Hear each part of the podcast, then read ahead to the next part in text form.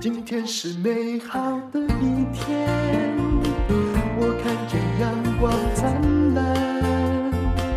今天是快乐的一天，早上起床充满希望。今天是勇敢的一天，没有什么能够将我围。轻松的一天，因为今天又可以，今天又可以好好吃个饭。欢迎收听人生实用商学院。我们今天很高兴的欢迎这位，我很确定他来第二次啊，谢荣雅，你好，淡如姐好，我是谢荣雅。好，谢荣雅曾经拿过总统创新奖，也是红海的顾问，还有呃非常非常多哈，得了什么红点啊、无为不为的，这其实我不太了解设计奖的得奖人呐啊。那么呢，他今天要来跟我们讲说。他到底怎么样成为设计大师的啊？那个关键到底是什么？哎，首先我可不可以像电视冠军那样访问你？做工业设计对你的人生而言是什么？怎么形容？嗯，哎，我因为不是本科系，然后进到这个领域。你你本来到底是什么系啊？学软体的 啊，对对对。然后进宏基的时候是，然后因为觉得。这个因为也喜欢，本来是要当那个码农啊，我们大陆叫码农，嘿，工程师。对，然后我就觉得说，我好像做设计的工作，熬夜比较不会累，比较不会抱怨。我以前写程式熬夜就觉得我好辛苦哦，所以就发现热情在那里，所以就知道说什么才叫如鱼得水。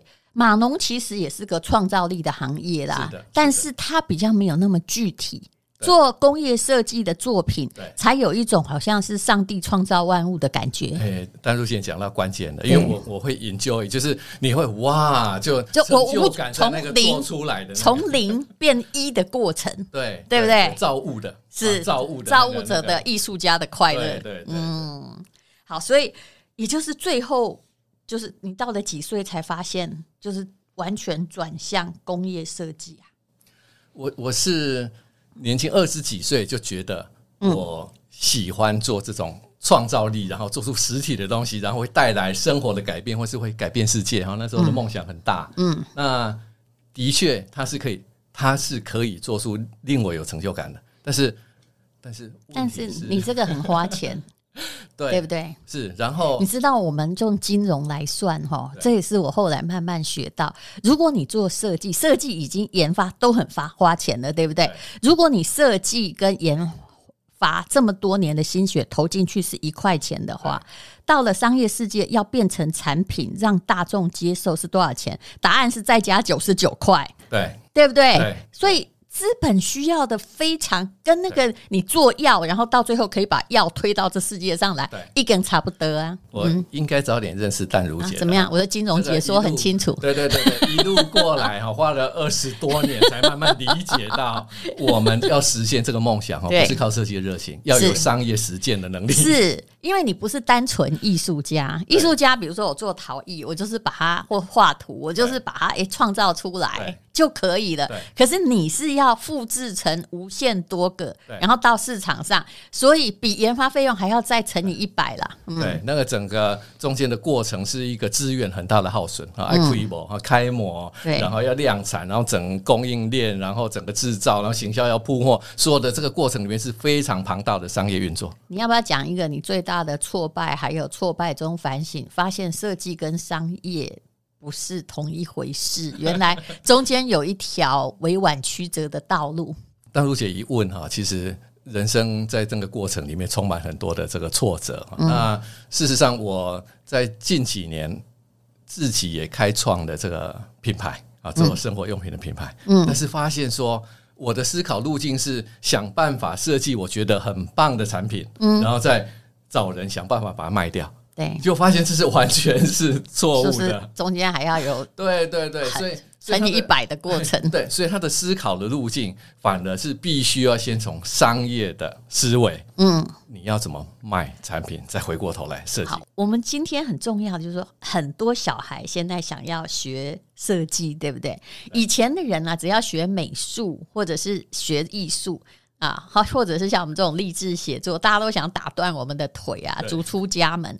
可是未来的 IT 时代不一样，未来就是如果你不想要被 IT 取代，你一定要有隔空发想、隔空抓水的一个脑袋。我这样讲对吗？是是，这个、嗯、这个就是所谓的想象力啊。那偏偏华人的社会里面，很多的家长。都会想说，你念这个到底有没有用？家长很短视近利，就好像我们那年代的、啊、这个六年级、五六年级的家长，都希望我们去银行吹冷气、数钞票。可是事实上，在现在，这是被 IT 取代最多的行业，对，对不对？不需要这种行政杂物值嘛？对。嗯、那当时候的家长也难免会这样，因为他们对未来世界的想象其实是没有。对，每个人受限自己的时代。我当时候高中。选择去练那个美工科，你知道我爸爸妈妈半夜哈，嗯，去校长打电话给校长，叫他开那个学校的保险柜，把我已经把毕业证书交去要读了，把它拿回来。你是完全抗命自己去选，对自己去选。所以后来你学城市设计也是，我我就遵从父母的想法去学，当时候最看起来最热门的。哦，原来是这样哦。对，因因为他们当时候的想象就是学这个。啊，学设计这画招牌吧？对，嗯、因为他们在农业时代过渡到这个工业时代没有多久，没想到 IT 时代来了。对，嗯，对，那那现在，但现在在面对的这个挑战不一样哦。现在台湾之所以是说一直做代工，其实也因为。缺乏这种想象，这个问题啊，各位家长们，如果你的孩子只会开钢工厂做代工，就是毛三到四嘛。对，那当然呢，如果你要从零到一哦，过程很辛苦，但是这是一个可以真的有核心竞争力的唯一机会了。嗯嗯，所以。所以后来我就自己也摸索哈，虽然不是就练软体，但没有说写程式也很很需要这一类的创创意跟这个想象力。嗯，但是我就逐渐的又走回我最有热情跟最想象力最能够发挥的设计的这个工作。那这几年才慢慢觉得说，这个想象力不是只有在设计的这个事情，嗯，在商业的部分尤其是非常需要想象力。怎么说？例如说，我这个阿克伯的的成功，它不是只有一个设计的想象力，它在商业它启动了，例如说这个地推的部队，那这些在整个通路跟整个市场的策略的规划，其实是对我来讲是一个新的挑战，把想象力、把创意用在设计以外，在后端的商业的延伸，所以这个总体来讲，其实它是一个一个商业的想象力。的确是，行销也需要创意啦，然后产品的设计也需要创意。那真正能够结合这两者，然后或者说哈。呃，有一句话呢，蛮难听，叫妥协。但是妥协乃是一种必须的艺术，嗯、对不对？对，就是呃，因为设计师或艺术家都是求完美的，但商业世界恐怕等不及你到完美就可以推出。那怎么样叫做能够对得起自己，对得起消费者？嗯、其实如果 iPhone 哈，它是设计完美才推出，一个 mentor 啊，所以它每一代都有瑕疵，有没有？对然后不断的经历那种。呃，一直在我们一直在帮忙他改革。对，其实贾博士也不是个工程师啊，他也只是一个有想象力的梦想家而已。对，嗯，你刚才讲到 iPhone，其实特斯拉到现在都还在一直在改进，已经经历了十年。那这个对，Elon Musk 其实也是一个就越早买的的梦想家。越早买的人，我老实讲，我这样讲不对，不过反正他们已经推了这么多代，早买的一定有点倒霉。对还好它中间一直在运行的可能是城市这样子的东西。对，嗯，好，那么如果哈，就听说你最近开了一个。课程啊，哦，叫做谢荣雅的 设计商学院。对，设计商学院那的主轴上面，我们会以想象力为主轴，你的然后融合了这个这个设计跟商业的想象力。那你对象是哪些人？嗯，欸，我的对象会从这个学生一路到这个上班族，嗯，来。在不同的领域里面追求创新，以及这些创业家，要有梦想的创业家。嗯，你可不可以小小的告诉我们一下，就是说，呃，这是个几小时的课程啊？总共是八个小时的课程，是八个小时是蛮久的啦，哈、嗯。那当然，所有的课程不用担心，不会一一次把所有的稻草喂完我们这头牛哦，它会分开来。那么，呃，这个课程里面，你可不可以小小的告诉我们，比如说，你会教大家怎么样有设计力？OK，其实他会从想象力开始教啊，因为这是我们认为在台湾。现在最缺乏的哈，从一路的这个教育，以及到了这个职场上面最缺乏哈，所以他会有。你觉得这最缺乏？我觉得大家逻辑力也很缺乏哦。以偏概全的能力是台湾最强的能力。对不起，又骂人了。你说？OK，所以这个我们会用七个这个步骤流程哈，如何打开想象力哈，从观察洞察，然后建立灵感资料库，想象力练习是，那到实际去执行啊，就是这个 persona 那规划以及这个。验证的部分，那这个是比较有系统，因为我在过去里面是凭着我的天分一路摸索，搞了三十 年，那我就把三十年的功力一次就灌入，如何让他很快速的就开启他的想象力。嗯，好，所以呃，这是可以教的吗？哎，这是可以教的，但有有些是天生的没有错，但是但是如果。在天生没有跟设计师一样啊，因为我我在学校兼课多年，发现说他天生不是具备有艺术天分的，其实是可以启发他这个部分。对，就说不定你是一个和氏璧啦，你外面的壳还真的蛮硬的。可是如果用某些方法，是可以把那些外面的杂质去掉，也许你会发现。是的，是的。嗯、那这个它一旦开启的时候，我们才能够刚刚在讲的这个设计力啊，如何用他的想象打开。这个他的这个商业想象力，还有打开他的这个设计的想象力，他这一个是一个最关键的课。那几岁的小孩会听得懂？嗯，国高中生的小孩听得懂。嗯，我我我觉得，因为他不是只有设计嘛，他可能还有一些工业的思维。我觉得在在华人的小孩，台湾的小孩，他们太晚知道商业社会了。对，我就是这个样子，所以我。我也是啊，不然我早就富可敌国。您现在也是富可敌国，欸，你别这么说，穷得很，贷款很多。对，那如果说他在国高中的时候就启发他知道，原来学设计，嗯，不是只有能够画招牌，然后做做这个这个这个名片。对，以前就是觉得只能当那种很穷苦的画家哈，或者是关在家里写啊。嗯，那应该让他多看一些。你看，当画家也可以当。这个村上隆，或是这个 Andy Warhol 这样的一个一个，你讲的这这这两个就是我，他现在只要随便手一动，到处都是钱呢。其实比你们这些工业设计师命好多了。是的，人家是做纯艺术的，只是因为他有商业思维。是是，就是很很缺乏商业思维。所以我认为说，这个从小不仅是启发想象力，从小要让他有商业思维。哦，所以要这个想象力与商业思维要结合起来，是的，那你就不会变成一个闭门造车的艺术家。是，这也是家长最怕的啦，对，对不对？对，我们都怕你自己一个人在家里自命清高，就外面没有人能够接受嘛。对，其实能够哈自己同时具有想象力哦，然后又让大家接受，我始终相信这是人类可以拥有的最大的宝藏。嗯，但是谁可以来？必须要来上这个。循循善诱的接受设计与设计或者是创造跟商业社会的结合呢？嗯，我们举个例来说好了，比如说小时候很爱乱拆闹钟，把什么都拆开，嗯、未必结合起来的小孩。对 对对，对对对，相处起来记得。对，还有呢，另外一种来，你也可以举例。我在想到说，我小时候是那种我不会拆闹钟，嗯、因为我不是机械型的，嗯、我是会。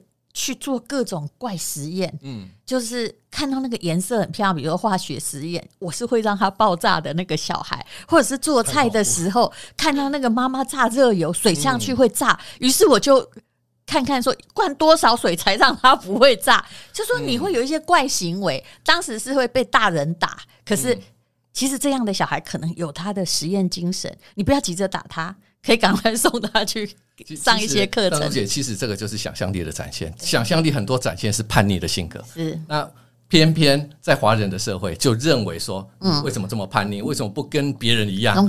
啊，对，还有第三种就是你讲的。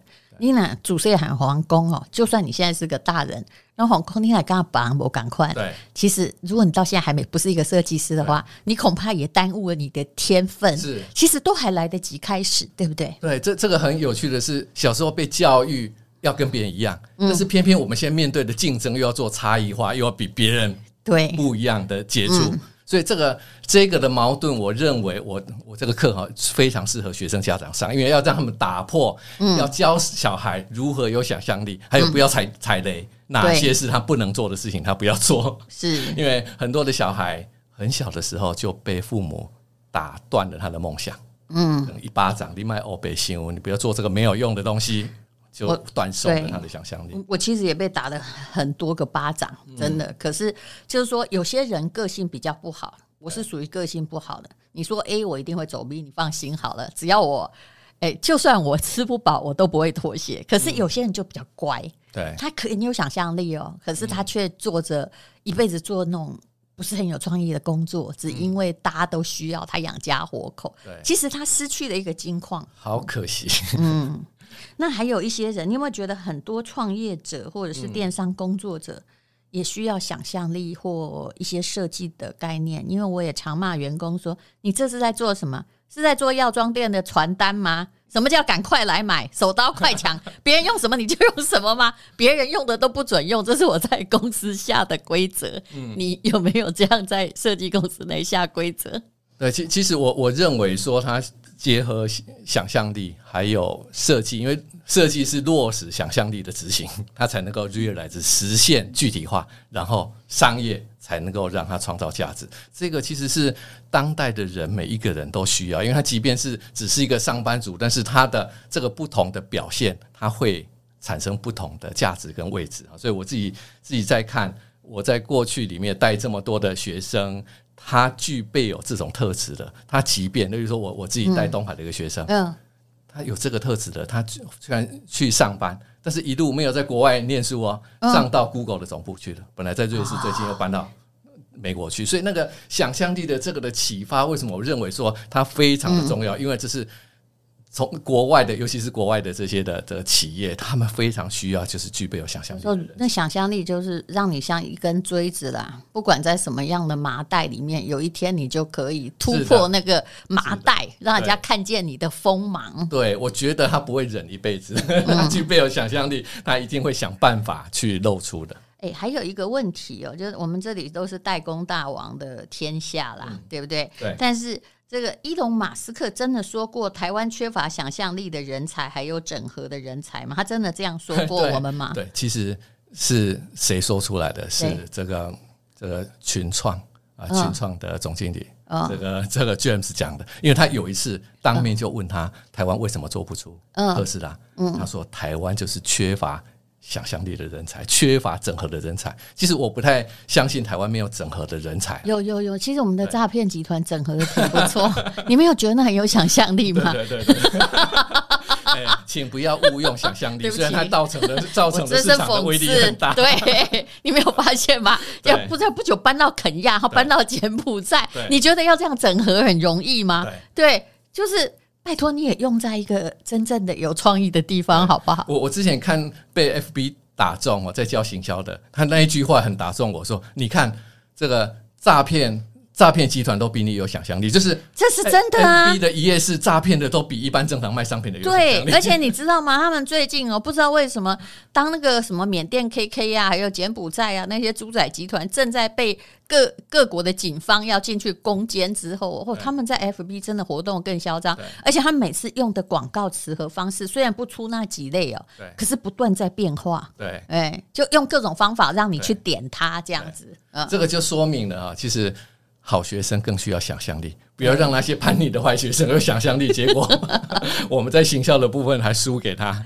还有啦，真的有些创业家哈，需要上这个线上的设计课。我常常看到很多商品，因为我自己有个小的电商平台嘛，他们有时候那个商品拿来啊，我把讨论在桌子看，说这是啥？这是他们公司有美编吗？哈。怎么做的像小学生贴壁报呢？哈，可是我没有说你一定要做的像成品书店那样很高雅，我没有这样说，因为其实某每个价格带有每个价格带的吸引力跟乐趣，这是不是跟商业社会结合嘛？对不对？可是呢，也不要做的像一个东西都在贴沙龙 pass 吧？哈，这你常看到呗。我我们这个在台湾来讲哈，很多这种视觉灾难的，所以我们赚不到美学红利，你知道什么审美红利的这一块，像苹果啊、嗯、戴森啊，对，甚至连特斯拉哈、特斯拉，他们的毛利都很高，是因为对。它基本上它有审美红利，就是它一推出来，哇，我好喜欢的这一个非常基本啊，所以这个还是一个设计力的这个有一些美学的展现，它还是需要的。所以除了有想象力，它必须要有落地长的一个很美的这个具体的实现，嗯、然后商业力才是是把它放大它的这个能量。对，而且有些公司啊，我就问他说：“哎、欸，不好意思，我们公司美美编，我讲话也很直接，怎么长这样哦？”然后他就说：“没有，我跟你讲，我们公司其实是有的，但是老板选这个，嗯，我跟你讲。”我我做设计这么久，都帮这个企业在服务。我告诉你，我多厉害都没用，因为到最后这个老板选 A、B、C 的时候，他老是选丑的那一个。对，我们也没办法，因为品味能力。你也还是得为他设计一个。你觉得？我知道都要有三种备选嘛，对不对？这样他老板觉得有选择权，可是他选的就是你最不喜欢的那一个。所以你看，台湾也那么多在国际竞赛里面那么会得奖，但是为什么我们我们做出来台湾大部分老板做的产品都不怎么样？是。因为他每次都选错，所以我觉得要进行这种这个美学或是设计教育，嗯，这个连老板都必须要提升。好，那这个商学院的课是这样设计的，商学院的课是谢总也在教的。那总共前后加起来呢，就是大概有四百八十分钟左右，对不对？对，然后老板啊，一直到老板的小孩呀，啊，或者是。家里会拆闹钟的小孩，其实你都可以去上上看，说不定会把你脑袋的某一个岩石把它敲掉了。嗯，那还有什么要告诉我们？我我觉得这个每一个刚刚在讲的啊，想象力或是设计或是商业，这个每一个拆开都有不少的能人了哈，都有一些厉害的人。对，但是结合的很少。结合的很少，真的，我也觉得现在最需要的其实把这些要整合出来，因为整合才会有重效。我我举一个例子，它不是你具备哦设计力、有商业力，是设计完你懂得卖，不是，它会回到我因为知道怎么卖，所以我是要用什么卖的方式回过头来做设计，其实是完全不一样。是是，我后来在做电商觉得有趣，也是因为。我先知道怎么卖，先抓出那个点，有时候甚至去回头去整合那个公司，对不对？对，然后顺便把它的产品的长期力抓出来。嗯，有时候当然会很鸡婆去下指导棋，说我的公你哪行为不要只有在这个一时的花火，对，或者是只会设 KPI，不对，你们的内容是要加强的，嗯，对不对？其实信任无论如何啦，就是。你要迎合，你要好看，你要有刚需，你要有信任度，这三个东西结合起来，才是真正的商业设计的精神。我，我太晚太晚听那个丹如姐的节目？到五十岁以上才慢慢理解 这个商业原来必须要把它放到这个前面来啊！这个走了三十年的设计才理解，所以现在能够听到的这个二十一二十岁的，我觉得他们超幸运的 啊！谢谢你。好，那么你想要上谢荣雅的课吗？哈，那你只要知道，就是说，为什么我非常欣赏他的那个隔空抓水机啊？因为它不是一个只把东西弄漂亮的，它是迎合人的需求，而且解决人的恐惧的一种工业设计。那么这个课程呢，呃，我想谢老师不好意思推销，我直接先帮你念这个广告好了哈。为了提升设计和商业想象力，这个线上课程只要在十月二二十四号之前啊加入的话，就会有优于四三折的折扣。本来定价是一万多块，而且听了我们的 Podcast 会再送大家五百块钱的优惠码。那请你去看一下链接。好，那介绍课程呢？谢荣雅老师来再跟我们讲一下。